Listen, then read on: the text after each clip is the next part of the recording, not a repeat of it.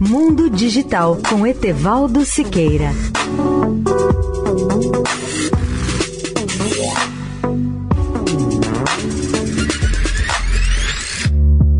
Olá, ouvinte da Eldorado. Segundo o jornal The New York Times, por mais forte que tenha sido o impacto da pandemia nas empresas de alta tecnologia, ou Big Tech, suas maiores representantes, como Facebook, Apple, Amazon, Microsoft ou Google, se consideram preparadas para emergir de uma das recessões mais fortes e poderosas dos últimos anos.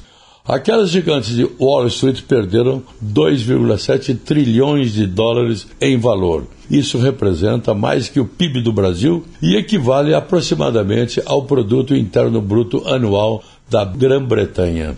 Mesmo assim, investidores e economistas preveem que essas empresas gigantescas poderão ampliar sua liderança em seus respectivos mercados e relembram que a Microsoft dobrou o conjunto de bônus aos seus funcionários, que o Google se comprometeu a contratar mais engenheiros e que a Apple recompensou seus principais talentos de hardware com bônus de 200 mil dólares.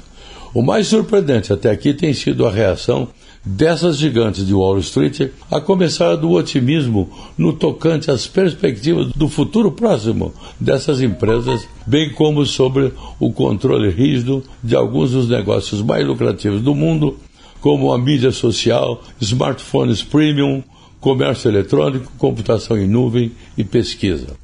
Leiam o artigo sobre o tema de um portal mundodigital.net.br. Etevaldo Siqueira, especial para a Rádio Eldorado.